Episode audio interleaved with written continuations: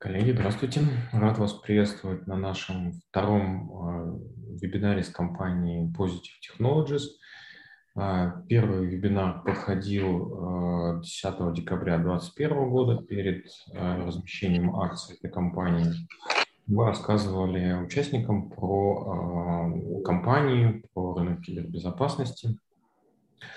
Э, компания сделала ставку на размещение на российском рынке акций и с учетом уже тогда возрастающих эм, геополитических рисков. Э, эта ставка, скорее всего, себя оправдала. Компания успешно разместилась на московской бирже. Сейчас я э, покажу динамику акций э, с начала этого периода на сайте Сибонс. Компания цена толкнулась от 1000 рублей, потом некоторое время был негативный тренд а, до февраля.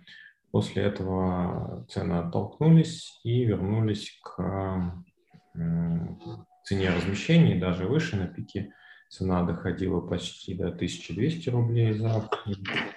А, сейчас а, акции торгуются в районе 980 рублей за акцию. А, капитализация компании оценивается в 57 миллиардов рублей, free float составляет 11%. Компанию э, любят э, различные аналитические дома и публикуют по ней регулярную аналитику. Так, банк Синара регулярно публикует новости компании Invest Heroes и Акбас Банк и другие. Структура акционеров также приведена на сайте, интересно. Так, по э, выпуску... Сейчас, секундочку. А, в обращении компании одна, один выпуск, 500 миллионов рублей размещен в 2020 году под 11,5% динамика э, доходности по облигациям также до февраля 2022 года в районе 10-11% было, потом вслед за рынком был резкий всплеск, и сейчас э, облигации торгуются в районе 14%. Кредитный рейтинг компании составляет РУА минус позитивный от агентства «Эксперт.А». А, рейтинговая, ой, финансовая отчетность представлена сейчас на сайте Сибонс за а, четвертый квартал. И а, как раз наш вебинар посвящен тому, чтобы обсудить итоги работы компании за первый квартал 2022 года и цели на 2022 год. Представлю наших спикеров. Это Алла Макарова, финансовый директор Positive Technologies – и а, Юрий Мариничев, директор по связям с инвесторами Positive Technologies. А, Юрий, вам слово. Да, добрый день, Константин. А, добрый день, уважаемые инвесторы. Мы благодарим за такую возможность принять участие в вебинаре Сиплонс снова, рассказать о нашей компании. Мы, как достаточно молодой эмитент, который вышел на московскую биржу с выпуском акций в декабре прошлого года, Сейчас взяли курс на максимально полную открытость э, для наших инвесторов и акционеров на, на уровне того, что сейчас другие компании э, во многом стараются часть информации скрыть и не раскрывать, э, пользуются такой возможностью, которая предоставлена в этом году законодательством. Мы, наоборот, взяли курс на максимально полное раскрытие информации. И вот сегодня, хотя и публикация промежуточной отчетности за первый квартал не является в этом году обязательной, мы как раз наш вебинар проводим в связи с раскрытием этой информации на нашем сайте, которая буквально вот за полчаса нашего эфира была произведена. А, в принципе, отрасль кибербезопасности стала большим открытием для инвесторов э, в конце прошлого года, в этом году, потому что ранее ни одна компания этой отрасли не была представлена на э, фондовом, э, фондовом рынке, на московской бирже. Наши инвесторы имели возможность инвестировать в зарубежные компании, которые работают в этой отрасли.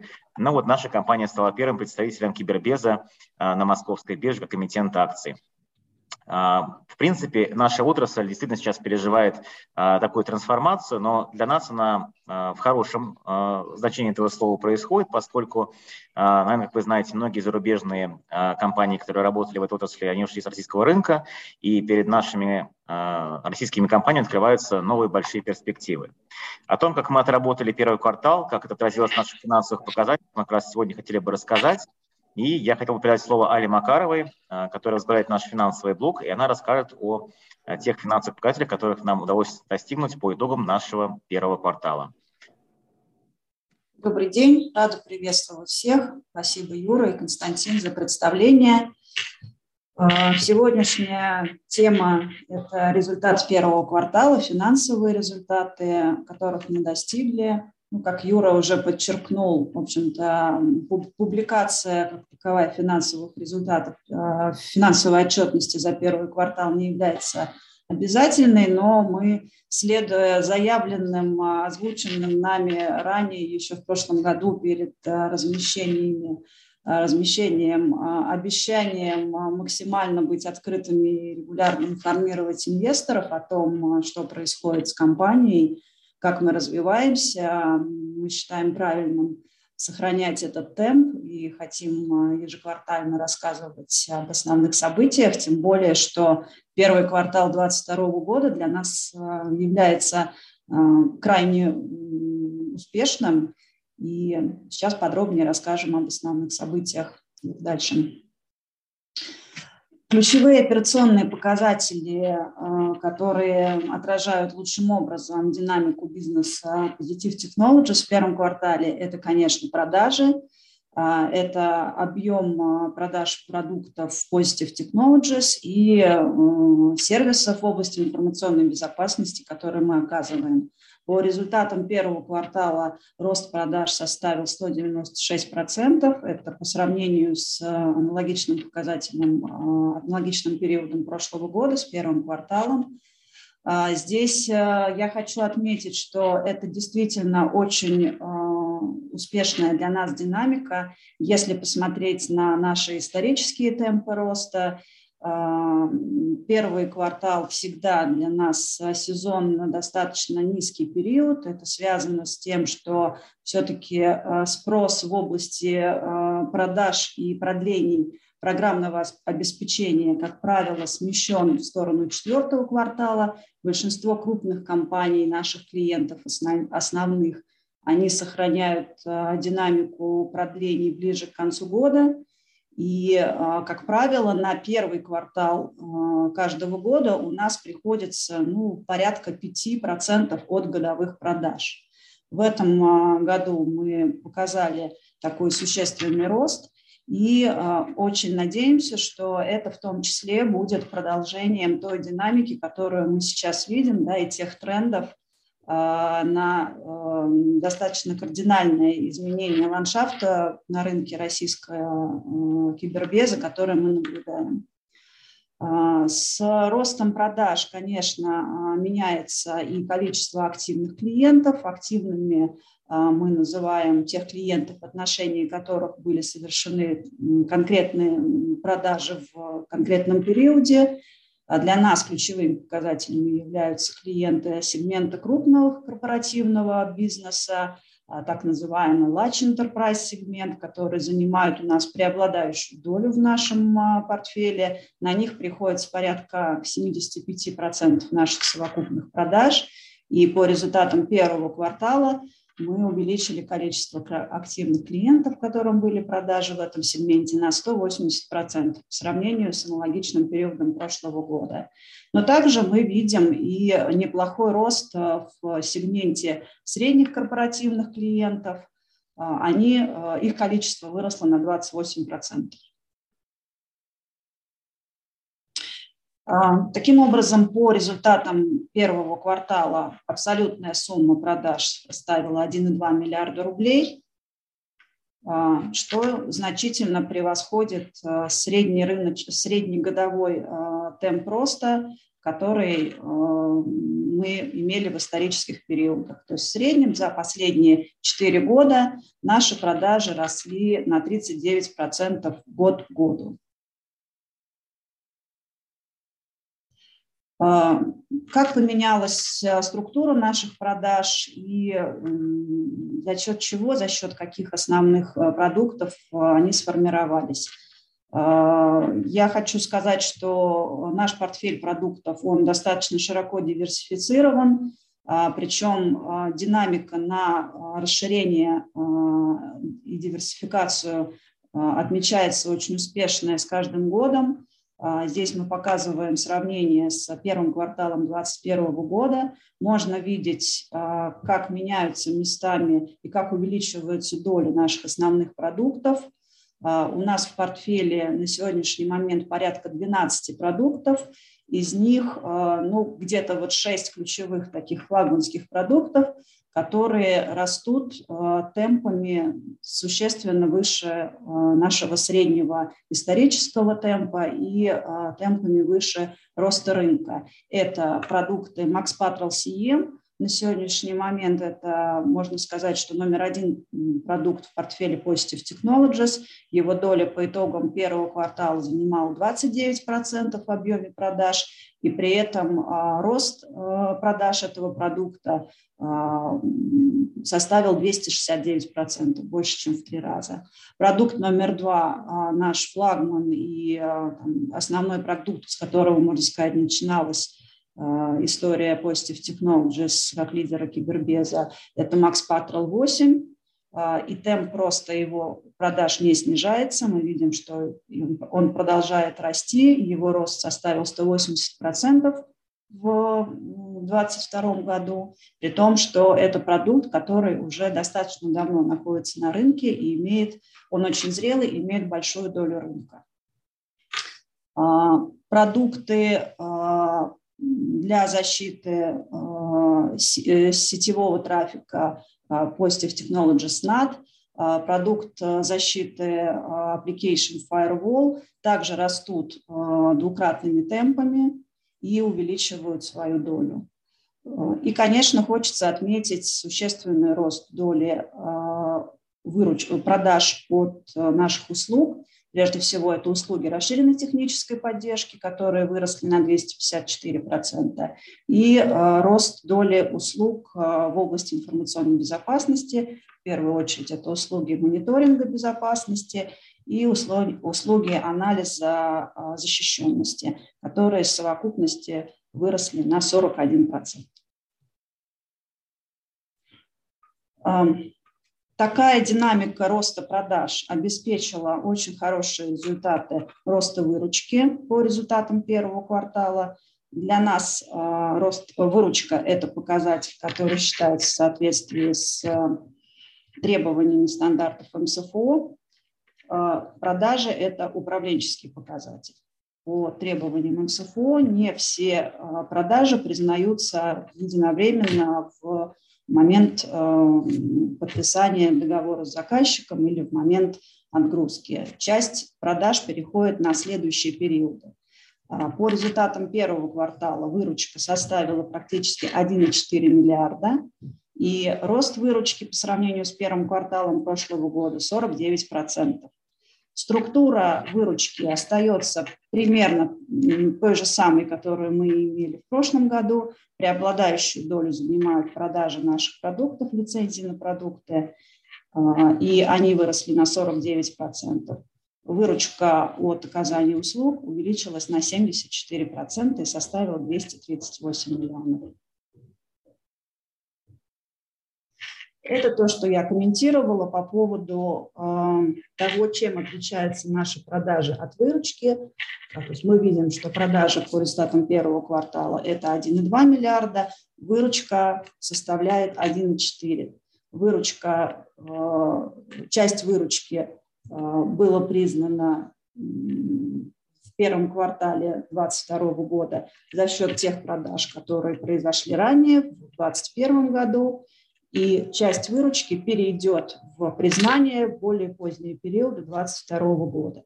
Таким образом, а, та динамика, которую мы сейчас наблюдаем в росте продаж, по сути, обеспечивает нам достаточно стабильный и высокий уровень для роста выручки последующих периодов в 2022 году. Хочу отметить также хорошую динамику по росту показателей валовой прибыли. Валовая прибыль – это э, выручка компании за вычетом себестоимости, прямых расходов, связанных э, с реализацией. А, по итогам первого квартала валовая прибыль увеличилась на 42% по сравнению с прошлым годом, а, при том, что ну, это, в принципе, соответствует нашему среднегодовому историческому темпу роста. Рентабельность по прибыли в первом квартале составила 81%.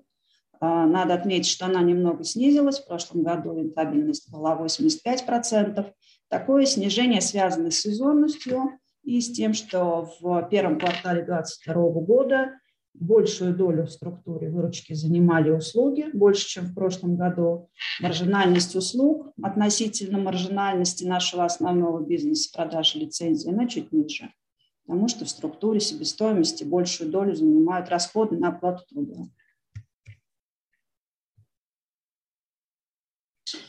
Операционные расходы компании а, также растут с учетом роста выручки и темпов а, по расширению бизнеса.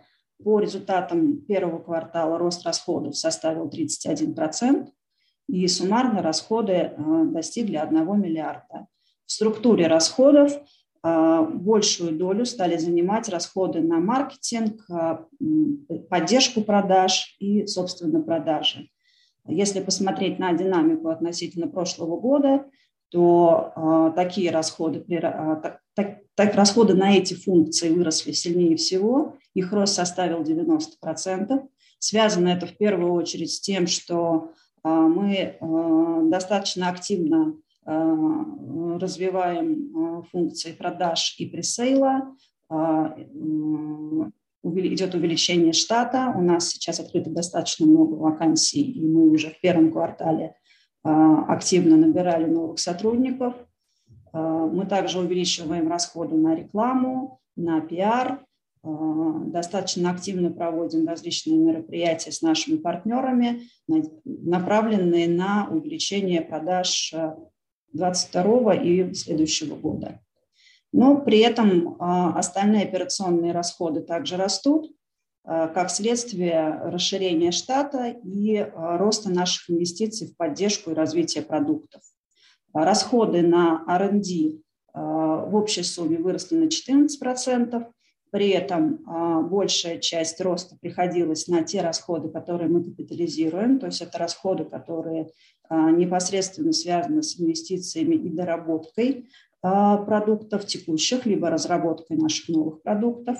Они увеличились на 47%.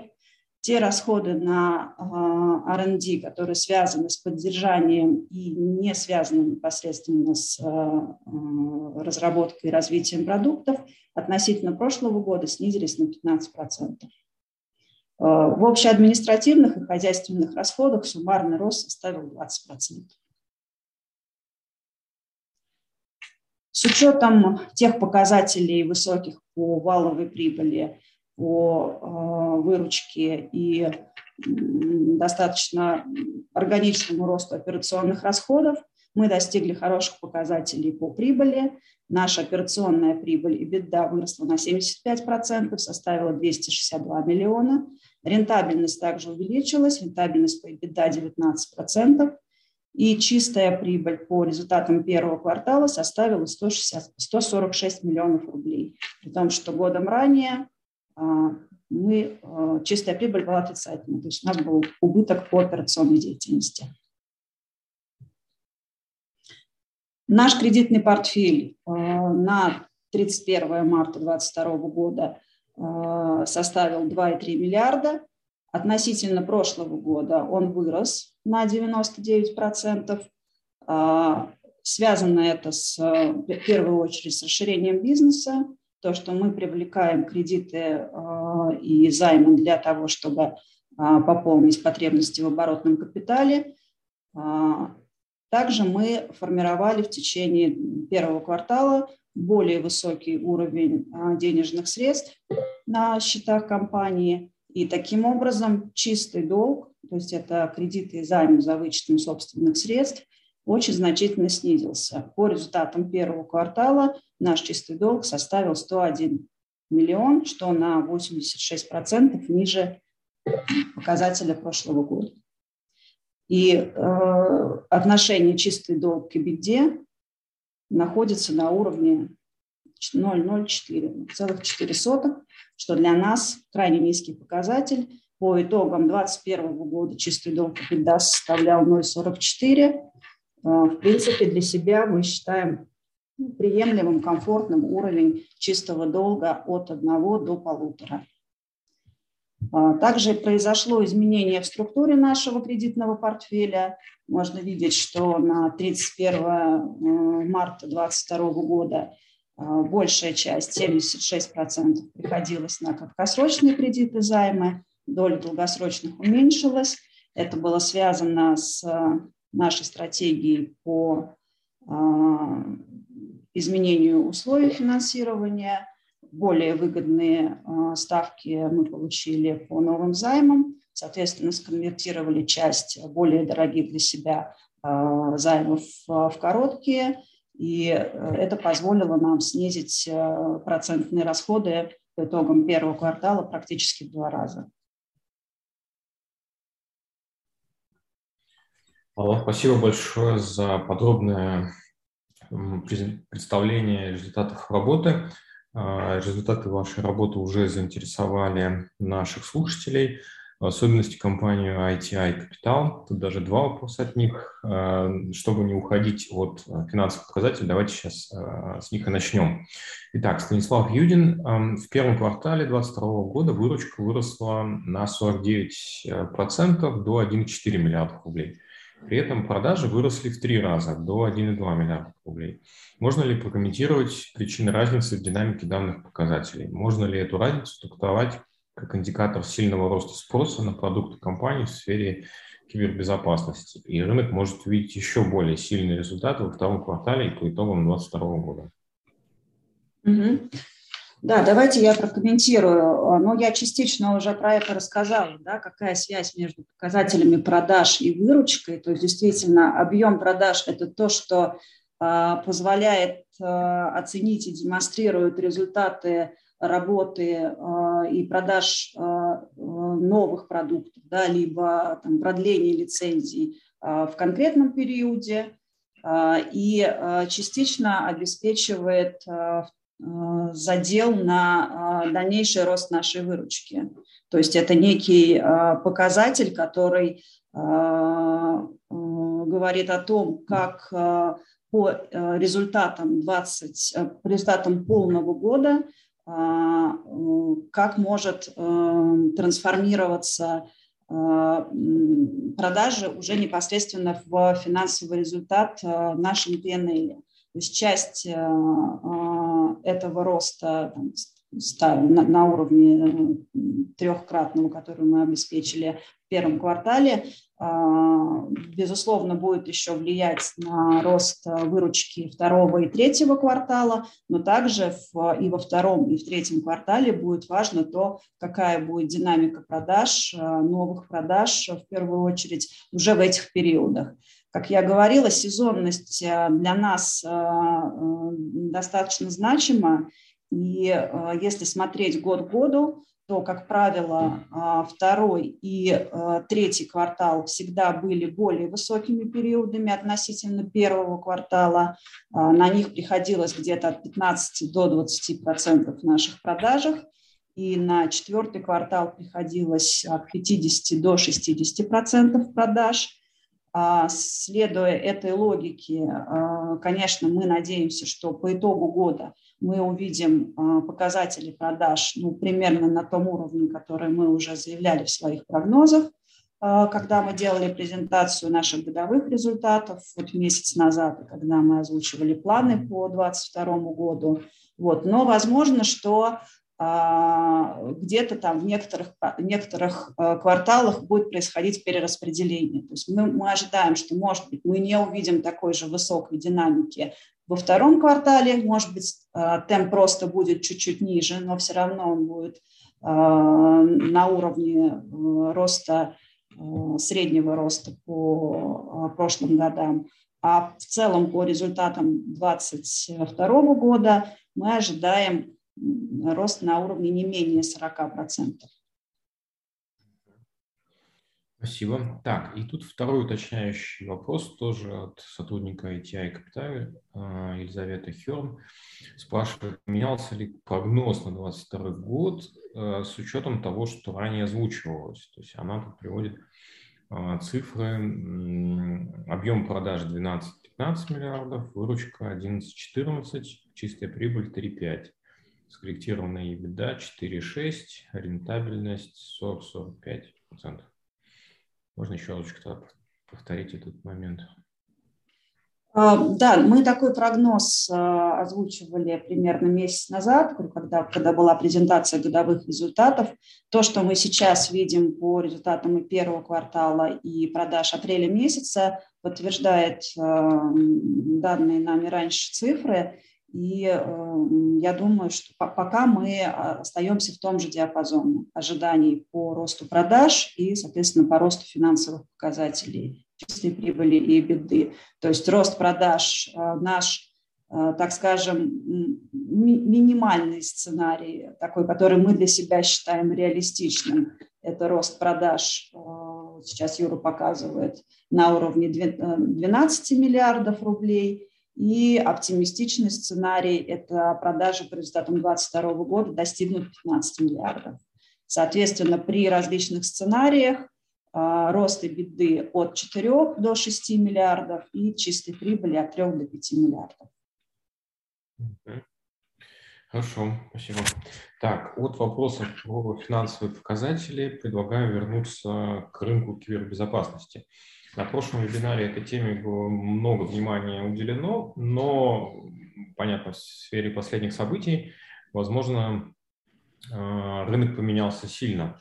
А, в частности, там и российские компании, и государственные компании столкнулись с ростом числа хакерских атак.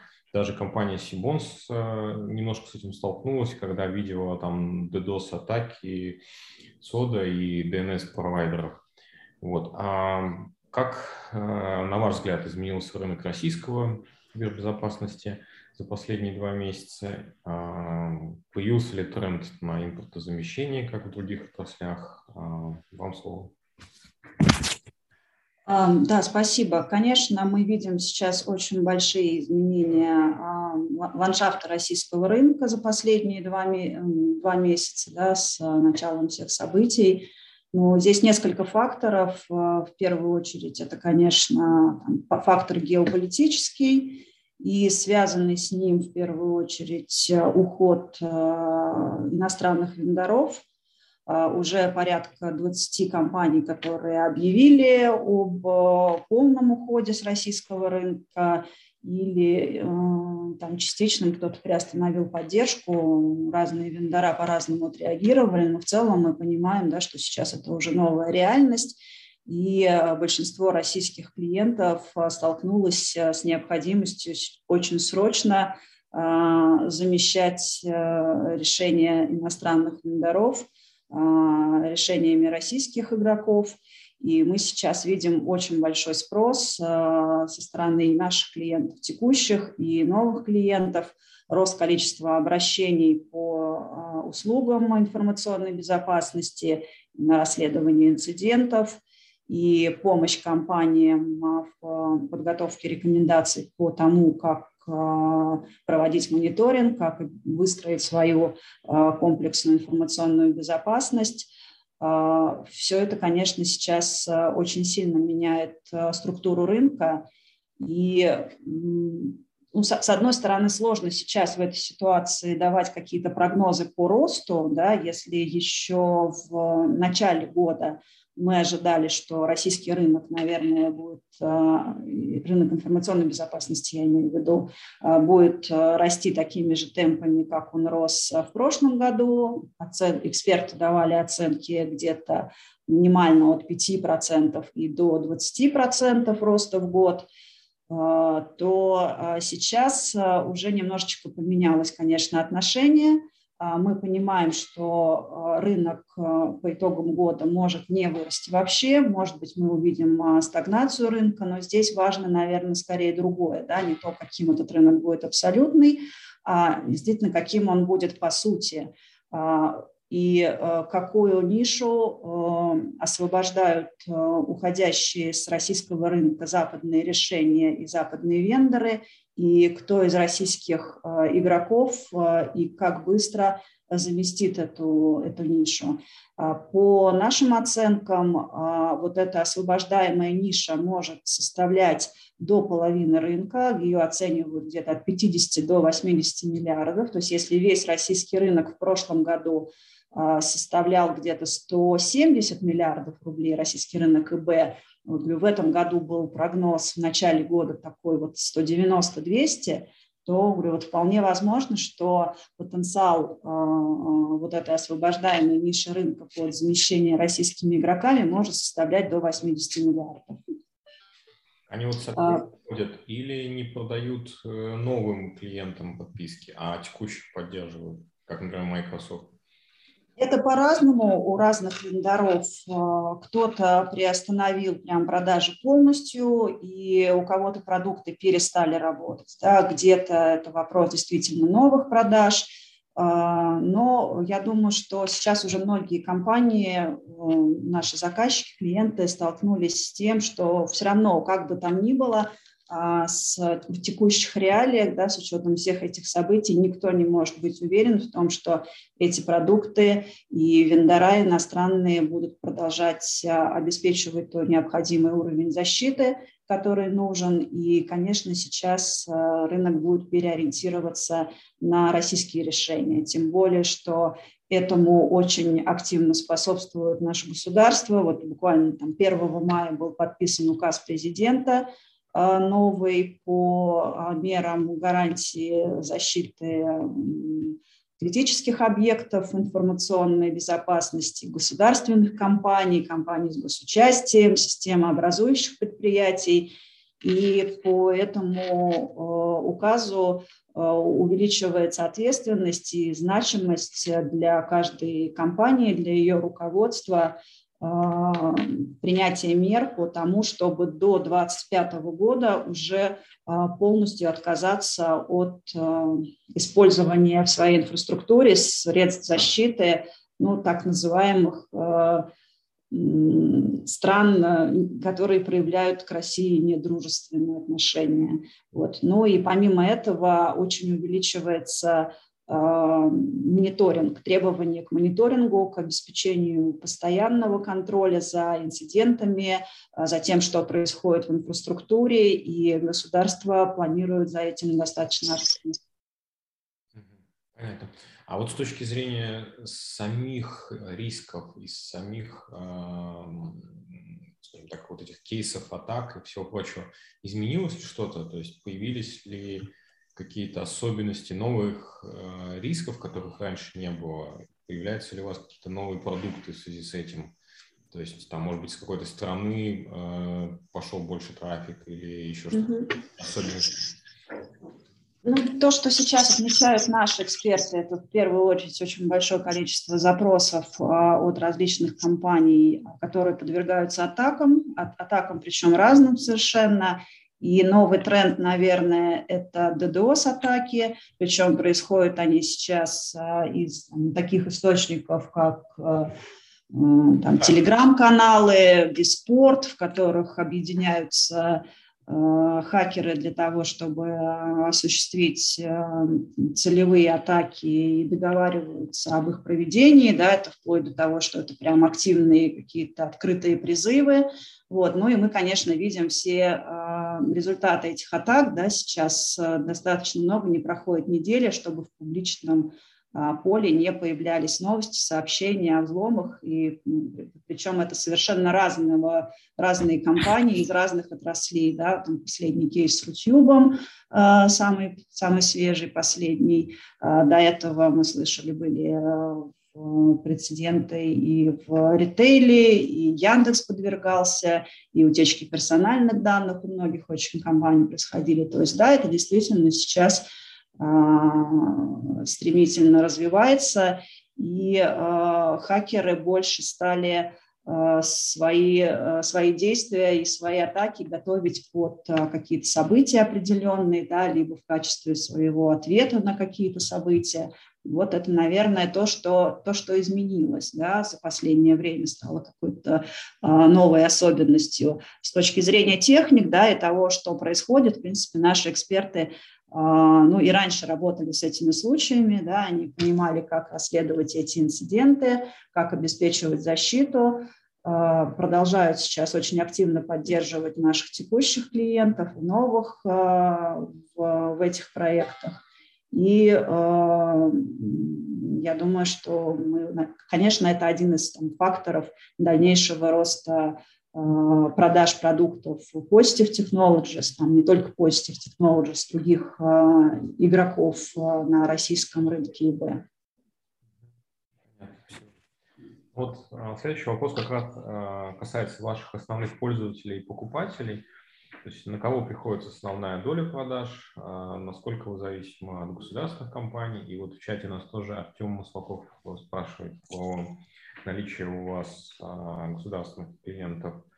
А, велика ли доля продаж в секторе малого и среднего бизнеса? Интересны ли вам частные лица? Да, конечно, расскажу. Основной, основной наш фокус все-таки на сегменте крупных клиентов. Это ну, корпорации крупные, как с государственным участием, так и частные.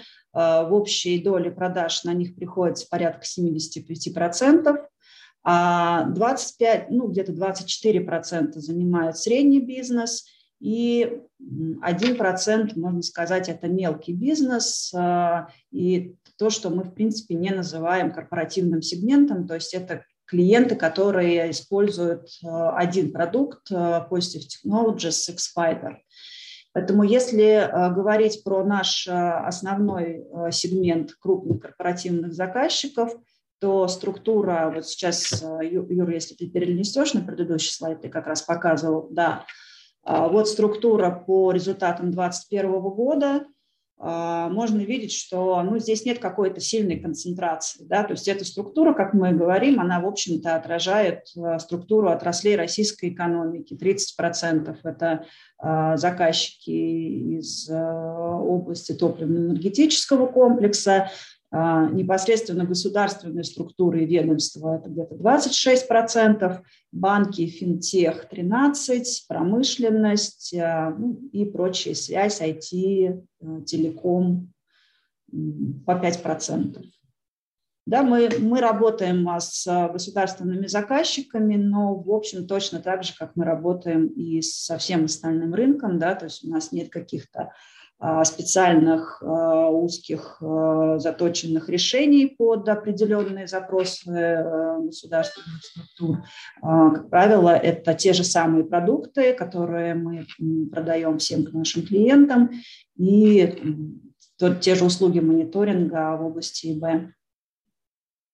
А частные лица у вас отнесены к у нас нет сегмента а, частных лиц, мы работаем только с корпоративным сегментом, у нас, в принципе, нет а, консюмерского продукта, да, то есть все наши продукты, они B2B, не B2C.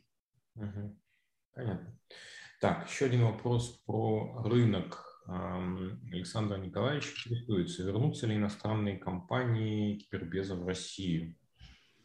Какой ваш ну, вопрос, наверное, такой из области геополитики. А вернутся ли вообще иностранные компании в Россию, не только из области кибербеза? Можно примерно так, наверное, на него ответить. Вот. Но э, с учетом того, тех трендов, которые мы сейчас видим, да, и вот того указа, который был недавно подписан президентом, я думаю, что все будет зависеть от того, насколько эти продукты и решения иностранных компаний будут а, обеспечивать а, защиту и интересы российских компаний в области информационной безопасности.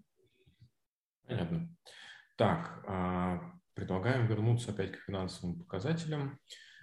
Станислав Юдин, ITI Капитай. Капитал. Можно ли указать долю выручки марта в показателях первого квартала? То есть, видимо, интересуется, как, измен... как влияние конкретно после событий февраля э, хотят оценить. Можно ли оценить э, долю именно марта? Ну, эм, наверное, я бы не ставила такой задачи э, оценивать на примере марта, потому что если мы говорим про э, конкретно эффект э, событий, которые произошли после 24 февраля, то пока он э, в меньшей степени наблюдается, отмечается в росте продаж. Скорее, это вот эффект, который я описывала в отношении спроса на наши услуги, запрос на расследование инцидентов, э, мониторинг, помощь компаниям, потому что мы продаем продукты э, достаточно сложные. Надо понимать, что цикл продажи продуктов у позитива, он длинный. То есть это продукты, которые не внедряются за один месяц. И, как правило, контрактование с, от, от момента начала продаж до уже контрактования или внедрения конкретного продукта у некоторых клиентов а, может занимать время от полугода до там, года, года с лишним зависит от инфраструктуры клиента, да, от его требований. Поэтому здесь э, нет моментального эффекта именно последних событий на, на наши продажи. Скорее, тот рост, который мы а, отмечаем по результатам первого квартала, это, во-первых, уже следствие тех действий э, и нашей активной работы с рынком, которая происходила и в прошлом году, и в начале этого года, привлечение новых клиентов, увеличение количества продаж продуктов а, на каждого клиента. И а, некоторые клиенты просто ускорили реализацию своих проектов, но начало этим проектам было положено еще, еще в прошлом году. Конечно, подготовка к продажам происходила заранее. Поэтому, а, отвечая на вопрос, наверное, правильнее будет оценивать все-таки уже по результатам 2022 года, потому что сейчас а, в нашей, так скажем, воронке продаж достаточно большое количество новых сделок ожидается на 2022 год, а, новых клиентов, и результаты правильнее будет оценивать по итогу 2022 года. Так, следующий вопрос про приятные новости для инвесторов. Я так понимаю, вы планируете выплатить дивиденды в мае. И интересуется, планируете ли вы выплачивать за год или это будут промежуточные? Правильно я понял вопрос? Планируете выплачивать за год или будут выплачены промежуточные за 6 месяцев, за 9 месяцев? А, мы, мы уже комментировали эту новость, но, наверное, нужно будет еще раз а, подчеркнуть, потому что вопросы все, все равно остаются. А, формально это дивиденды промежуточные. Да? То есть если посмотреть с точки зрения того, как принято решение, мы принимаем решение по эмитенту. Эмитент – это ПАО, холдинговая компания нашей группы. Решение принимается по результатам, а, по финансовым результатам и из чистой прибыли первого квартала 2022 года. Но откуда появилась первая а, прибыль у ПАО за первый квартал 2022 года? Источник этой прибыли – это дивиденды дочерних компаний, основных операционных компаний, которые и генерят основной объем прибыли и деятельности группы по результатам 2021 года. То есть мы распределили фактически прибыль, которую группа дочерние компании заработала в 2021 году. 50% от этой прибыли в размере 950 миллионов ПАО получила в первом квартале, и в первом квартале, по итогам первого квартала, объявила о выплате промежуточных дивидендов.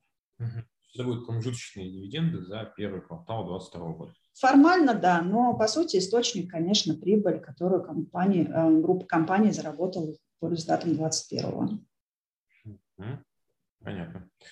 Так, еще вопрос из чата. Можно ли рассказать о причинах, благодаря которым даже историческая рентабельность Positive Technologies выше, чем у конкурентов аналогов? Хороший вопрос. Ну, тут вопрос не очень понятный. Э, историческая рентабельность почему, по какому показателю. Но, ну, да, видимо, у вас график был такой красивый, там 80%, он такой на, на, на низких периодах был. Эм, ну, я подозреваю, что, наверное, интересует рентабельность по показателям либо чистой прибыли, либо и беда. Эм, если смотреть по 2021 году, да, то Positive Technologies к этому периоду уже имел достаточно э, хорошо развитый э, большой портфель продуктов, и а, пик основных затрат, связанных с разработкой этих продуктов, он приходился на прошлые периоды. То есть если посмотреть на динамику с 2018 года и далее, вот можно видеть, как а, наша и и чистая прибыль развивалась. То есть 18-19 год беда на уровне 700 миллионов, а, рентабельность 20-27%. В 2020 году произошло существенное увеличение продаж. На фоне этого роста продаж, при том, что а, основной цикл инвестиций в продукты и там, рост расходов на разработку уже состоялся в прошлых периодах, это позволило обеспечить нам более высокую рентабельность бизнеса. И по мере того, как а, мы, масштабируем сейчас свои продажи и больше растем за счет продаж тех продуктов, в которые мы сейчас меньше инвестируем, но при этом они имеют еще большой потенциал роста на новых клиентах. И увеличения количества продаж продуктов а, в портфеле клиента, то есть мы расширяем свою линейку. А, соответственно, а, рентабельность бизнеса увеличивается. В том, что вот наши операционные расходы, если посмотреть, они последние годы растут темпами ниже, чем рост наших продаж. Так, вопросы пошли немножко опять про рынок в целом. А кто у вас главный конкурент на рынке? Наверное, может, не один, а там... А, да, здесь не совсем корректно говорить о том, кто главный конкурент, потому что а, рынок информационной безопасности очень разный. Да, на рынке есть вендоры, это компании, которые производят продукты, и есть партнеры, э, есть компании, которые оказывают сервисы, Поэтому, э, наверное, правильнее сравнивать э, свои позиции именно по нашей целевой, по нашему целевому рынку, по адресуемому, по тому рынку, в котором мы развиваемся. И здесь тоже зависит от класса решений. У нас, как я уже говорила, в портфеле около 12 продуктов, э, отвечающим разным запросам э, клиентов. Если мы говорим про э, наши ключевые флагманские продукты, это класс анализа защищенности и управления уязвимости, такие продукты, как Max Patrol 8, Max Patrol VM, CM – то а, здесь у нас доля рынка преобладающая. Мы оцениваем а, долю позитива порядка там, 70% в этом а, классе а, решений. Среди конкурентов, а, ну, если про российские компании говорить, ну, наверное, это лаборатория Касперского, конечно, один из а, основных конкурентов в этом классе. А, ну, остальные игроки, наверное, более нишевые. Есть там продукты у Русиема, самые сильные позиции у иностранных вендоров, э, которые, э, ну, вот сейчас мы понимаем, что будет, будет меняться эта структура. Это продукты ArcSight, э, продукты Fortinet, McAfee, такие известные компании. Если говорить про продукты из других категорий, например, в Web Application Firewall защита периметра, это сейчас, наверное, третий продукт по объему в портфеле позитива. И э, среди российских э, игроков ну, практически нет аналогов этого продукта. Вот, то есть основные конкуренты это, это западные э, вендора. Также э, наш продукт э, анализа сетевого трафика э, это продукт, наверное, четвертый да, в нашем портфеле, тоже практически не имеет сейчас аналогов среди российских решений. Да, основной конкурент был ЦСКА. В других продуктах, такие как песочница, в основном это лаборатория Касперского, это группа IB. Но, в принципе, то есть я называю все те имена, которые хорошо достаточно известны на, на российском рынке кибербеза. В Сейчас мы презентовали в апреле а, новый продукт, начинаем его продажи. Это продукт XDR, а, такой класс решений EDR. И тут здесь, наверное, тоже только можно лабораторию Касперского упомянуть. И, в принципе, среди а, российских продуктов пока нет других аналогов. Можно пару слов про этот продукт? Потому что были как раз вопросы, будут ли какие-то у вас новые продукты запускаться? Да, мы анонсировали в прошлом году а, основные свои продуктовые а, направления. Это вот продукт а, XDR, про который я сказала, который мы сейчас начинаем уже продавать. И надеемся, что в этом году уже покажет продукт первые хорошие результаты. Сейчас идет его активное пилотирование, пресейл среди клиентов. И э, мы продолжаем э, нашу стратегию развития продуктов, э, ну, так называемого класса метапродуктов. Э, это совсем новое для российского э, рынка решение а, такого уровня а, продуктов, наверное, пока еще ни у кого нет. Ну, может быть, они есть там в плане а, развития разработки, но на сегодняшний день пока нету работающих примеров. И такой вообще подход, как развивает Positive Technologies через метапродукты, это, наверное, единичные примеры даже на Западе тех компаний, которые сейчас двигаются в эту сторону. Есть там компания CrowdStrike, которая а, аналогичный продвигает а, подход. Это платформа, которая позволит а, в дальнейшем автоматизировать полностью в компании а, все а, управление инцидентами, весь контроль за уязвимостями и в автоматическом режиме позволит управлять системой безопасности и блокировать действия злоумышленников. Понятно. Так, следующий вопрос. Планируете ли вы выходить на рынки стран СНГ? Мы уже присутствуем на рынках стран СНГ. Э, у нас есть э, дочерняя компания в Казахстане, и э, мы продаем свои продукты как на территории Казахстана, так и нескольких других стран Средней Азии. И планируем развивать продажи, продолжать развивать продажи в этот регион. Армения популярная страна? Пока, пока нет, не представлены. Продаем, есть продажи в Белоруссию, а, ну, я думаю, что это вопрос э, дальнейшей стратегии. Так, а, по акциям вопрос. Будете ли размещать префы на бирже? Если да, то в каком году? Простите, будем ли размещать? Привилегированные акции. А, размещать, делать новый выпуск? Ну, видимо, да. А, нет, и более того, в планах а, у нас в этом году провести конвертацию даже текущих префов а, в обычные акции. Понятно. Так, вопрос по долговой нагрузке. То есть я так понимаю, что она у вас очень низкая. Кто основные кредиторы, планируете выходить на рынок облигаций, меняться структура? Угу.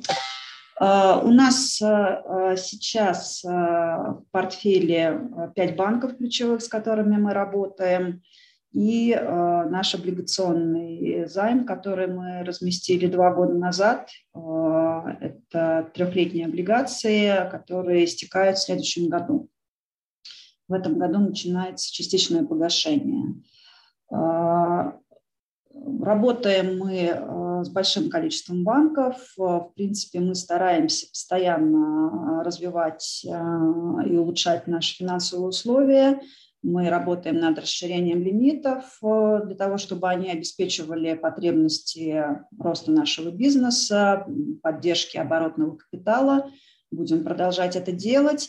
Э, если э, позволит обстановка, ситуация и размещение облигаций будет выглядеть привлекательным, да, если будет изменение существенное по ключевой ставке, она будет снижаться, то, конечно, мы для себя будем рассматривать этот инструмент. Он достаточно удобен в плане привлечения финансирования. Вот. Но пока видим, наверное, что в текущей ситуации, по крайней мере, вот ближайшего, ближайшего времени, э, возможно, это не самый оптимальный способ, ну, по крайней мере, с точки зрения стоимости финансирования. Еще такой вопрос. А как реализуете свою продукцию? Как идут продажи? Самостоятельно или какие-то вот дистрибьюторы, партнеры?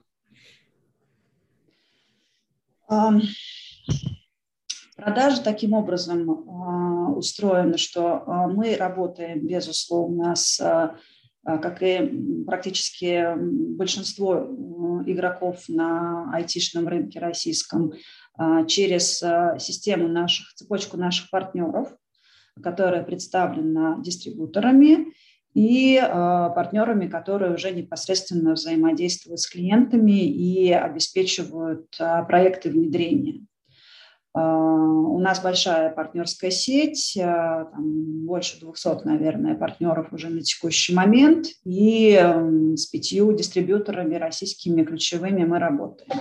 То есть дистрибуторы обеспечивают нам необходимую инфраструктуру, и осуществление э, расчетов, э, удобства, скорость, простоту, э, свою маркетинговую поддержку. А партнеры непосредственно работают с заказчиком, помогают нам проводить пресейл, проводить пилотирование продаж и сопровождать, собственно, процесс внедрения наших продуктов у заказчика. Но при этом, а, конечно, мы имеем а, достаточно большую собственную структуру продаж и пресейла. А, это наши продавцы, наш Salesforce, который выступает такими client relations, то есть их задача привлечение клиентов и развитие продаж и понимание запросов э, каждого конкретного клиента, а, конечного заказчика, я имею в виду, а, каждой э, компании, э, large enterprise сегмента, работа непосредственно с этим заказчиком, и их задача увеличивать в заказчике, расширять портфель продуктов, продаваемых позитивом. Понятно. Ну, в общем, как, наверное, в многих компаниях в B2B сегменте, например, у Сибонс, примерно точно так же все построено. Так, следующий вопрос. Ваш прогноз по CAPEX на этот год? Эм, мы ожидаем, что капекс э, по этому году, наверное, будет расти таким же примерно темпом, а, как э, исторический рост прошлые периоды. То есть это на уровне 30-40%. А, основные составляющие капекса – это э, разработка продуктов, инвестиции. А, большая часть будет приходиться на новые продукты и на изменение функциональности, выпуск новых мажорных релизов существующих продуктов, в первую очередь это CM, VM. Кроме разработки, остальные капитальные вложения компании ну, исторически не составляют существенную долю в объемах. А, пока что мы не планируем а, здесь какого-то изменения и а, расширения своих капитальных вложений. Связанный вопрос. В первом квартале наблюдается рост расходов на оплату труда. Могли бы вы прокомментировать рост числа сотрудников в первом квартале по отношению к 2021 году? Да, мы по итогам первого квартала а, сейчас приросли практически на 100 человек. А, по результатам апреля, сейчас я могу подсказать более точную цифру, а, наша численность уже больше 1200, 1240 человек. А, и сейчас еще в планах найма у нас а, до конца года где-то порядка 100, 150 человек.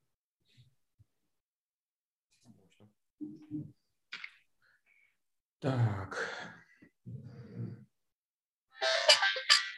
Следующий блок вопросов, я так понимаю, в большей степени относится к Юрию по поводу нестандартного способа листинга. Как вы оцениваете его результаты? Как вы оцениваете перспективы вашего опыта для других компаний? Да, спасибо большое, а, Константин. Мы, наверное, тогда Аллу отпустим. Да. А, сейчас она с нами его провела. Спасибо большое, Ал. Да, да прошу прощения, мне нужно уже уйти на другую встречу. Спасибо большое. Спасибо. До свидания. А, собственно, наша компания стала а, пионером прямого листинга на московской бирже. Мы, э, когда наша компания выходила на биржу таким способом, а, изучили практику, которая имелась на российском рынке до этого, и нашли единичные случаи, которые происходили в 90-е годы. Хотя на самом деле по закону такая возможность выхода на рынок, она присутствует. И, в принципе, ничего не мешает компаниям, которые имеют небольшую капитализацию или которые не готовы к организации масштабного IPO, которые требуют привлечения общественных ресурсов, привлечения иностранных фондов. А, в принципе, этот способ размещения, как показал наш кейс, он вполне себе жизнеспособный. Более того, мы а, оценили целый ряд преимуществ, которые в результате него у нас получился, это и более низкая стоимость размещения самого, это отсутствие необходимости проведения длительных переговоров с зарубежными фондами, в принципе, вообще участие зарубежных инвесторов и компаний, да, потому что сейчас э, в текущих условиях вы видите, что э, вот э, размещение нашей компании, кстати говоря, стало в декабре прошлого года, на данный момент заключительным выходом компании на московскую биржу. После этого не было ни одного размещения, ну и с учетом текущей ситуации совершенно непонятно, когда это станет снова возможным. Потому что, конечно, многие инвесторы действуют с опаской на фондовом рынке сейчас.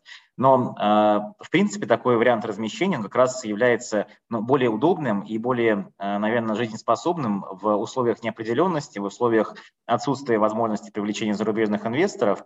И еще что немаловажно, мы обратили внимание, что сразу после размещения многие компании, если они идут по пути традиционного IPO, котировки их акций достаточно сильно волатильны, а, они, а, что называется, их штормит. В нашем же случае, вот вы показывали график, э, не было таких резких колебаний там даже после размещения в первые дни. Да, было подчинение, скажем так, общему тренду, который был нисходящий с самого начала года. Наверное, с одной стороны, как бы мы успели выйти на биржу, а с другой стороны, момент выхода был не самый благоприятный с точки зрения того, что после размещения акций пошли вниз. Но, тем не менее, мы увидели, что наши а, акции вызывают интерес у инвесторов, и, наверное, вот этот способ размещения, который стал еще необходимым нам для того, чтобы мы реализовали свою концепцию владения, когда наши сотрудники получили акции в качестве вознаграждения за свою работу и вклад в деятельность компании, действительно таки, таким способом мы вышли на биржу, когда компания сама не привлекала средства, а доход от продажи акций на фондовом рынке получили наши сотрудники. И вот в их числе было 1200 примерно сотрудников, чуть меньше, и около 200 человек – это люди, которые в компании уже не работают, они, возможно, уже работают у конкурентов, а, но компания посчитала необходимым вознаградить за их вклад э, в деятельность компании, в разработку продуктов на более ранних этапах.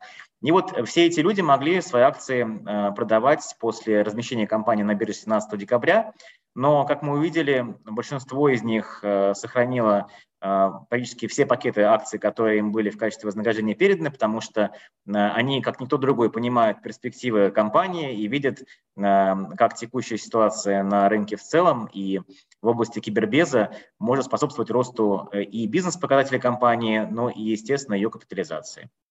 Ну, пожалуй, это самая лучшая реклама компании. Так, следующий вопрос. Как эм, меняются форматы работы, принципы взаимодействия с акционерами в связи с ростом их количества? И вот у нас в чате есть э, близкий вопрос, э, видимо, товарищ в какой-то теме. Как обстоят дела с разработкой платформы для совладельцев? Да, действительно, у нас э, после выхода на биржу мы наблюдали существенный прирост э, количества наших акционеров. А, несмотря на то, что наша компания, в принципе, была неизвестна а, практически абсолютно никому из э, широкого круга инвесторов, за исключением специалистов в области IT и информационной безопасности, тем не менее, после выхода на биржу наша компания стала интересовать розничных инвесторов. Мы смотрели динамику прироста числа акционеров с декабря прошлого года и видим, что она, в принципе, растет каждый месяц примерно на 10 тысяч инвесторов. Если вот момент выхода у нас было чуть больше 1400 инвесторов, которые как раз вот получили акции в качестве вознаграждения, то за 10 торговых сессий с 17 декабря по 30 декабря у нас появилось сразу 10 тысяч новых инвесторов, и дальше, даже несмотря вот на период, когда биржа была остановлена больше месяца, мы наблюдали существенный прирост числа инвесторов, и сразу после возобновления торгов 28 марта по нашим акциям а, мы увидели кратный а, рост интереса инвесторов. А вот сейчас последняя информация о том, что мы преодолели планку в 40 тысяч инвесторов уже. На наш взгляд, это хорошие темпы и хорошие показатели, которые иллюстрируют действительно возросший интерес инвесторов к этой отрасли, которая ранее была, ну, либо в принципе малопонятна и малодоступна для инвесторов, либо она была связано с тем, что они могли инвестировать только в зарубежные компании а, и, естественно, нести при этом дополнительные риски, связанные с валютой, а, связанные с уплатой дополнительных налогов и так далее. Сейчас же вот инвесторы открыли для себя эту отрасль и действительно видим, что э, интерес, а, вот, э, исходя из того, как наши инвесторы к нам обращаются, он растет. При этом еще хочу сказать один интересный тренд, что многие инвесторы на старте приобретали одну акцию, ну, то есть у нас одна акция – это один лот, чтобы просто посмотреть за компанией, как она себя ведет, как э, движутся ее акции, раскрывает ли компания финансовую отчетность и так далее. То сейчас мы видим, что сейчас э, количество э, таких инвесторов, у кого в портфеле одна, всего одна акция, оно существенно снижается. То есть инвесторы, кто уже зашел и распробовал и понял, что действительно как бы компания серьезная, а не однодневка, которая начала свою работу в декабре и сразу вышла на биржу, у многих, в принципе, не было понимания о работе компании, об ее истории. А, на самом деле наша компания в этом году отмечает 20-летний юбилей. И вот именно за счет того, что в портфеле наших продуктов не было а, и нет сейчас решения для конечных частных пользователей, Поэтому компания менее известна, чем э, какие, э, какие-то из известных конкурентов на российском рынке. Так вот, сейчас компания становится действительно флагманом этой отрасли, и э, интерес инвесторов как раз концентрируется в связи с тем, что все понимают, что рост атак хакеров, которые сейчас мы наблюдаем, он в конечном итоге затрагивает не только инфраструктуру и какие-то ресурсы компаний, государственных предприятий, информационных порталов и так далее. Но и в конечном итоге э, кибербезопасность, она отвечает за интересы и нас с вами, как обычных пользователей, обеспечивая доступность и надежность защиты наших данных, наших видео, наших финансовых ресурсов и так далее. Такой интересный вопрос. А вы случайно не изучали, а, сколько ну, из э, новых инвесторов стало вашими клиентами? То есть не помогло, не помогло ли вот это продажа, продажам еще и э, продуктов компании? А, у нас на самом деле а, немножечко получается разнонаправленная работа, потому что, как мы уже сказали, наша ключевая бизнес-активность направлена на э, крупных корпоративных клиентов. Все это корпорации и крупные компании.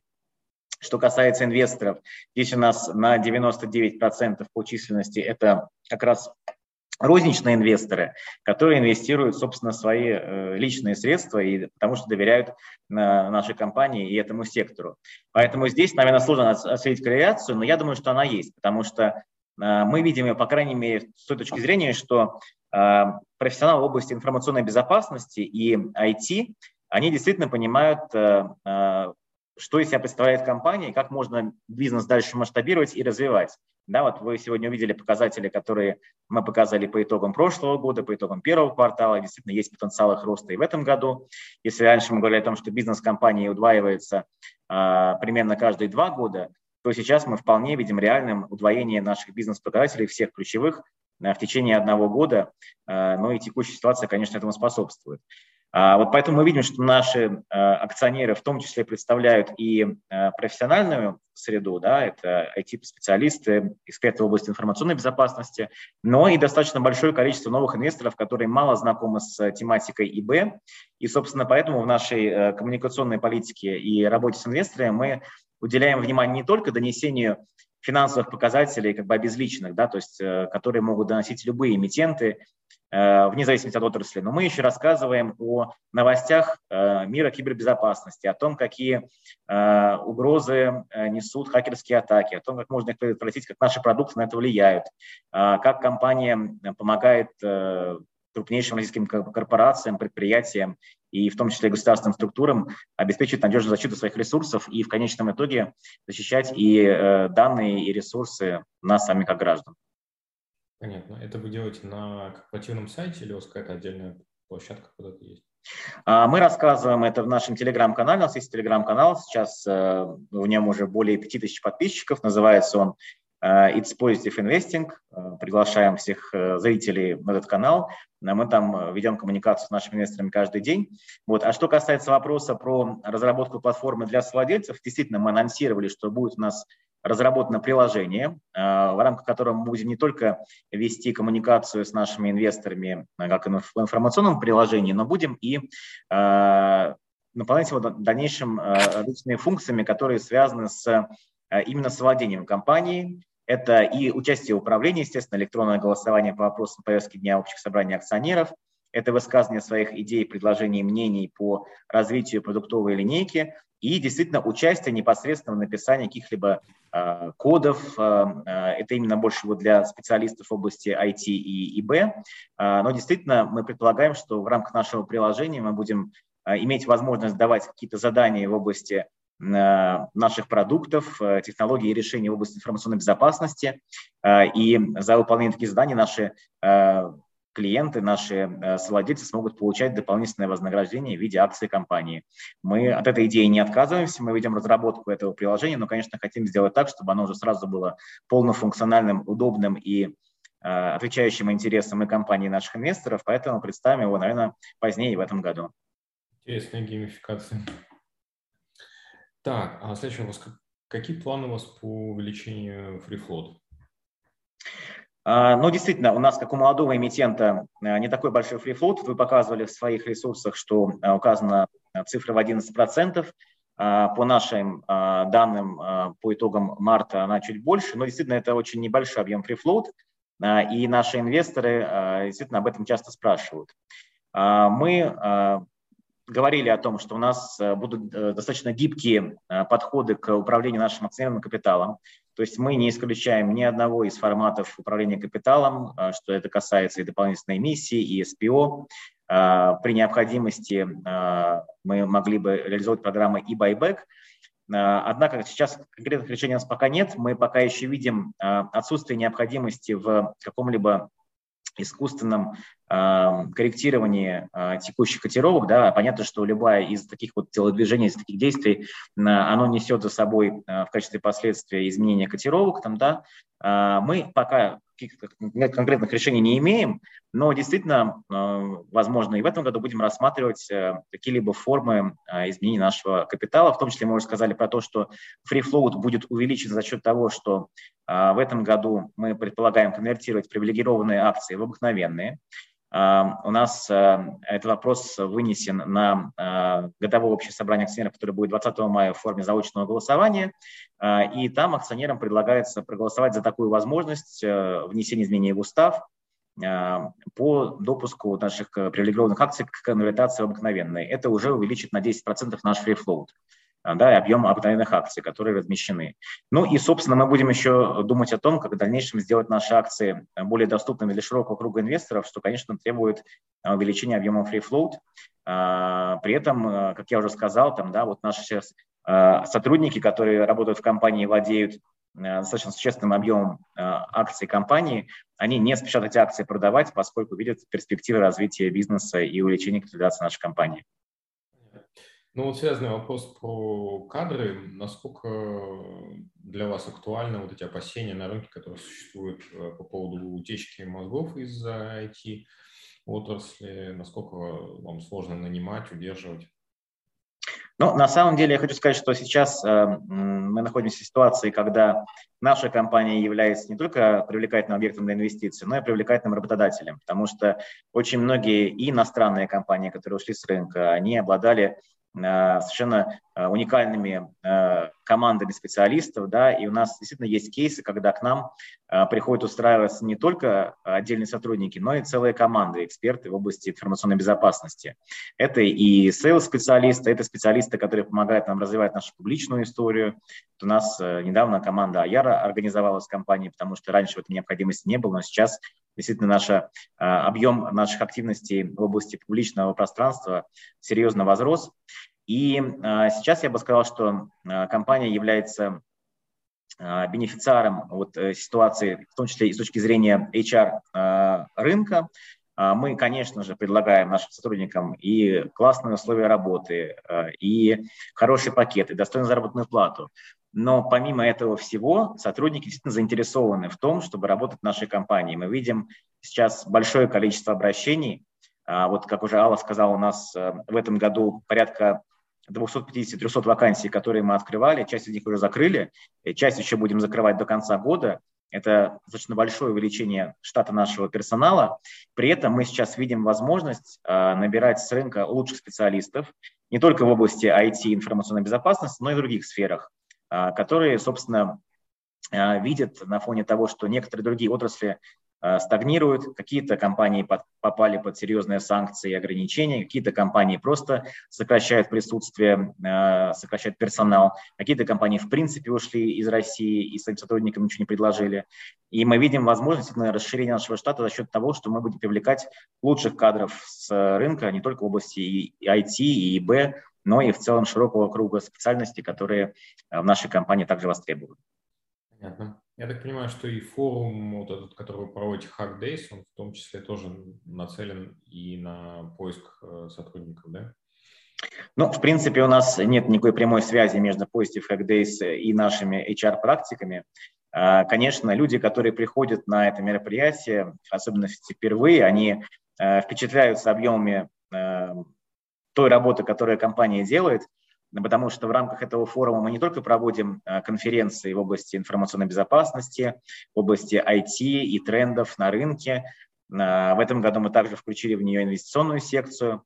Э, вот. Но в целом, кроме этого, еще проходит наша кибербитва стендов, на которой установлен большой макет города-государства, в котором все реальные объекты инфраструктуры подключены к IT-системам, и у нас есть команды хакеров, которые атакуют, есть команды хакеров, которые защищают этот город, и в действительности вот э, такое погружение в кибербез, оно позволяет, опять же, каждому из нас понять, насколько реальны те угрозы, которые несут э, хакерские атаки, и какие Э, непоправимые последствия они могут за собой принести. Ну, допустим, атака на э, транспортные артерии, на аэропорты, на объекты инфраструктуры, системы, допустим, АЭС и так далее.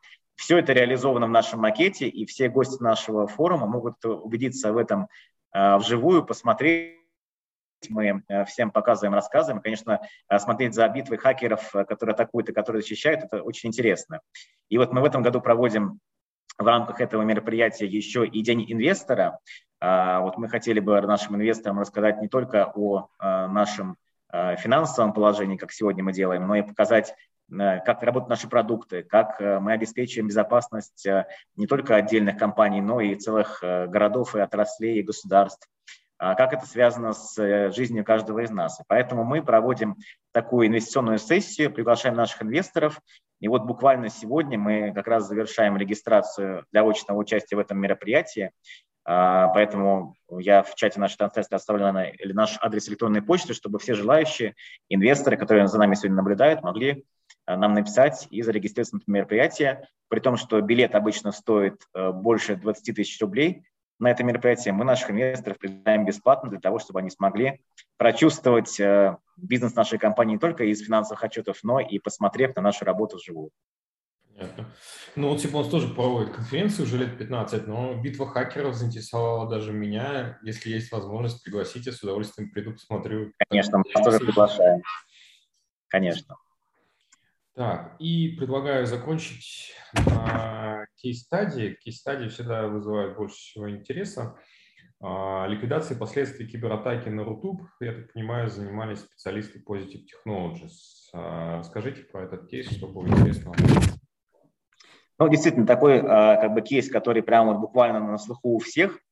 Очень резонансная история. Я хочу сказать, что мы на самом деле проводили анализ инцидента, как это произошло, почему это стало возможным, а, как зашли хакеры, да, как они проникли. И, собственно, наша задача заключается именно в этом, в расследовании инцидента, а, в понимании того, какие а, системы были уязвимы и как это можно было предотвратить. Кроме того, естественно, мы даем и Рутюб, и другим нашим клиентам в случае возникновения таких ситуаций рекомендации по дальнейшему устранению таких уязвимостей и по защите их системы IT в целом.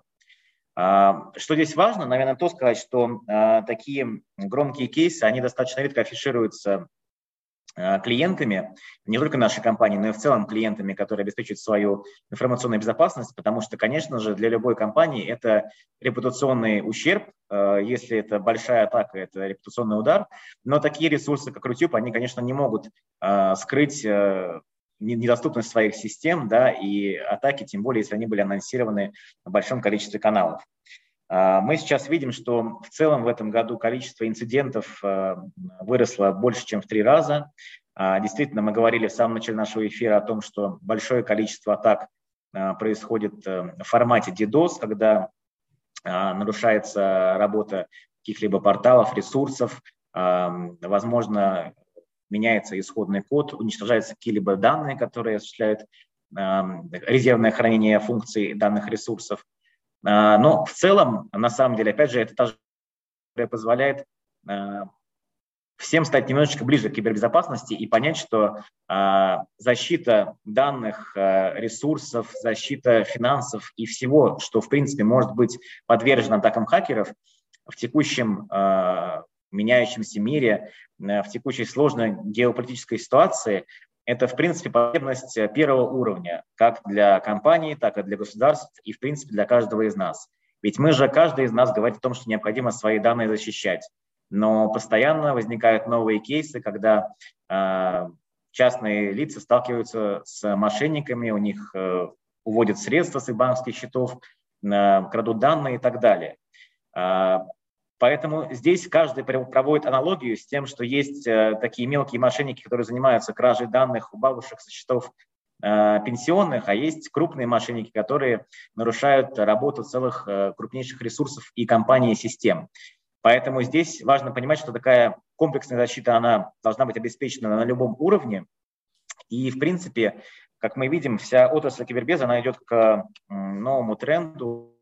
Работа в векторе результативной кибербезопасности, когда э, с клиентом э, мы определяем перечень тех событий, которые являются абсолютно недопустимыми, которые э, несут за собой очень большие риски как для компании, так и для ее клиентов, и делаем их реализацию максимально невозможной.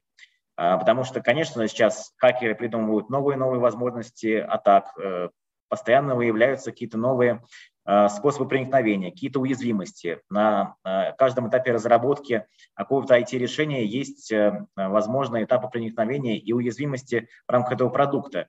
И что еще интересно, в нашей компании есть команда таких белых хакеров, которые по согласованию с естественно, нашими клиентами-заказчиками проводят тестирование таких уязвимостей и, естественно, в таком ну, в закрытом режиме сообщают нашим клиентам о том, э, какие места в их мобильных приложениях, на их сайтах, в их внутренних IT-системах являются уязвимыми и что нужно исправить. И вот такая деятельность, она как раз позволяет э, сделать невозможными э, такие крупные атаки, которые вот мы наблюдали в том числе из истории про RootTube. Надеемся, что в дальнейшем и этот сервис, и другие крупнейшие ресурсы не будут подвергаться таким атакам, ну а мы приложим все свои усилия, чтобы сделать их невозможными в дальнейшем.